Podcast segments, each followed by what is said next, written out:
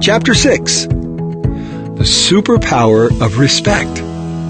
As I interviewed men and discovered what it is that really makes us tick, I discovered that men often project a tough exterior and what they really want and often are missing and longing for is a deep emotional connection.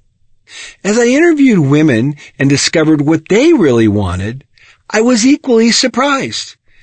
My hope here is that women and men might gain a little more clarity on what it is that makes us tick.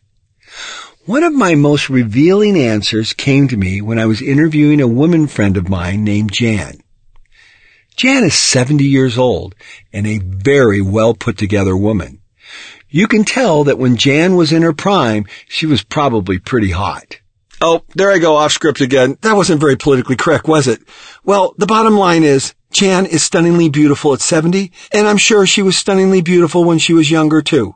What can I say? It's the facts. Back on script. I asked her, what is it you want in a man? What is the most important thing a man can give her? Her answer surprised me. I am somewhat familiar with women saying, I want them to treat me like a princess and have only eyes for me. But Jan's answer was different than any I have ever heard before. She said, respect. I was surprised because this is a typical answer I would get from a man, but I had never heard that from a woman.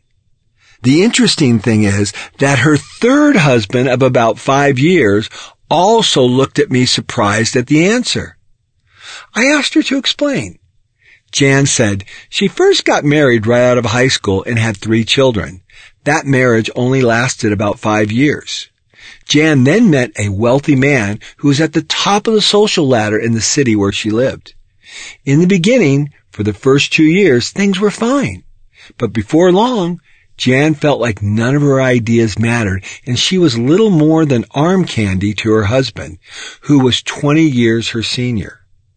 After five years of marriage, they divorced and Jan was on her own, again as a single mom with three kids to raise. Jan did the textbook answer to what I think the answer is to all great relationships. She hit a lean life grand slam. Jan went back to school got an education, a great job, and earned the respect and admiration of her former husband. A few years later, they remarried and he never treated Jan disrespectfully again. Jan said they remarried and were happily married for 35 years until he died. Jan had total clarity on what was important to her. She fortified her weakness and played the game of life with knowledge, and understanding. The interesting thing about this is I was on a two week trip with Jan and her husband and I got to know her very well. When I first met her, she was very friendly and a winsome person.